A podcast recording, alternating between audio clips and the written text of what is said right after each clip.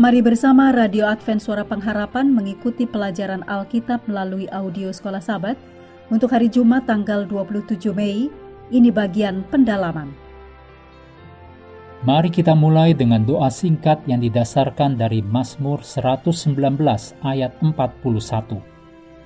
Kiranya kasih setiamu mendatangi aku, ya Tuhan. Keselamatan daripadamu itu sesuai dengan janjimu. Amin.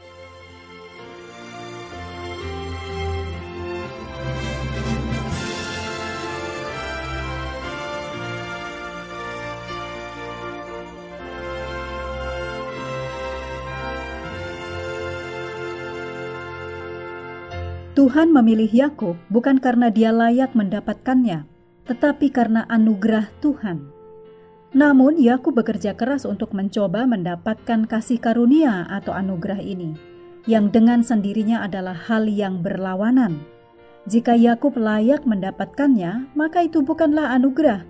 Itu akan menjadi perbuatan, dicatat dalam Roma 4 ayat 1 sampai 5, yang bertentangan dengan Injil. Baru kemudian Yakub mulai memahami pentingnya kasih karunia atau anugerah Tuhan dan apa artinya mempercayai Tuhan, hidup oleh iman, dan sepenuhnya bergantung pada Tuhan. Pengalaman Yakub berisi pelajaran penting bagi orang yang ambisius, yaitu jangan berusaha untuk mempromosikan diri sendiri dengan mengorbankan orang lain. Berikut ini kutipan dari buku The SDA Bible Commentary, jilid 1, halaman 1095. Yakub berpikir untuk mendapatkan hak atas hak kesulungan melalui penipuan, tetapi dia mendapati dirinya kecewa. Yakub merenungkan bahwa dia telah kehilangan segalanya, hubungannya dengan Tuhan, rumahnya, dan semuanya dan di sana dia adalah seorang buronan yang kecewa. Tetapi apa yang Tuhan lakukan? Tuhan melihat Yakub dalam kondisi putus asa. Tuhan melihat kekecewaannya, dan Tuhan melihat ada sesuatu hal di sana yang akan mengembalikan kemuliaan bagi Tuhan. Tidak lama setelah Tuhan melihat kondisi Yakub, Tuhan menunjukkan sebuah tangga ajaib yang melambangkan Yesus Kristus. Inilah manusia yang telah kehilangan semua hubungan dengan Tuhan, dan Tuhan dari surga melihatnya dan setuju bahwa Kristus akan menjembatani jurang yang dibuat oleh dosa. Kita mungkin melihat dan berkata, "Saya merindukan surga, tetapi bagaimana saya bisa mencapainya?"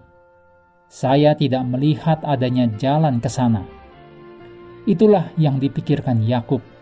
Jadi Tuhan menunjukkan kepadanya penglihatan tentang tangga, dan tangga itu menghubungkan bumi dengan surga, dengan Yesus Kristus. Manusia dapat menaiki tangga tersebut karena dasarnya terletak di atas bumi, dan yang paling atas mencapai ke surga. Berikut pertanyaan-pertanyaan untuk diskusi. Yang pertama, lihatlah karakter orang-orang ini dalam beberapa catatan sejarah rohani. Ishak, Ribka, Yakub, Esau, Laban, Rahel, dan Lea. Lihatlah semua kebohongan dan penipuan yang terlibat di dalam hidup mereka.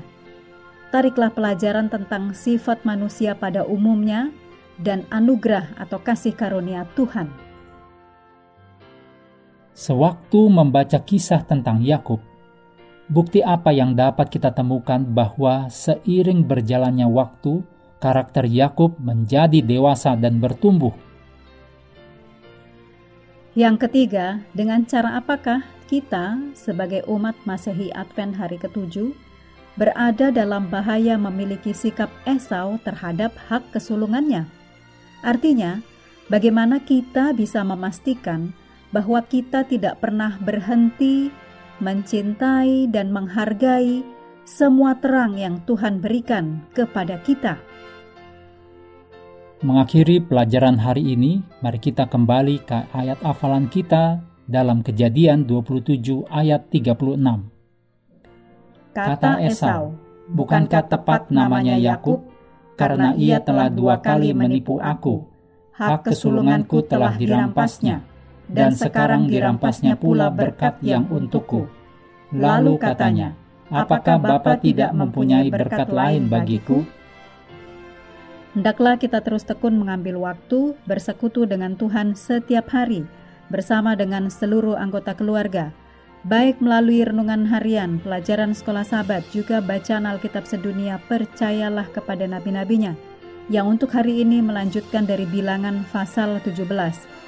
Pendengar yang dikasihi Tuhan, di tahun ke-35 pelayanan AWR Indonesia, kisah dan kesaksian pendengar terkait siaran dan pelayanan audio kami terus-menerus dikompilasi.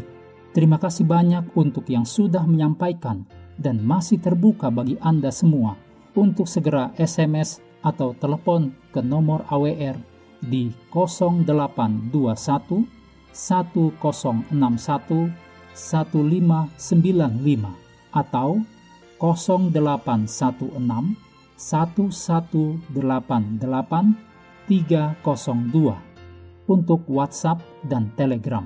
Kami tunggu para pendengar dukungan Anda. Tuhan memberkati kita semua.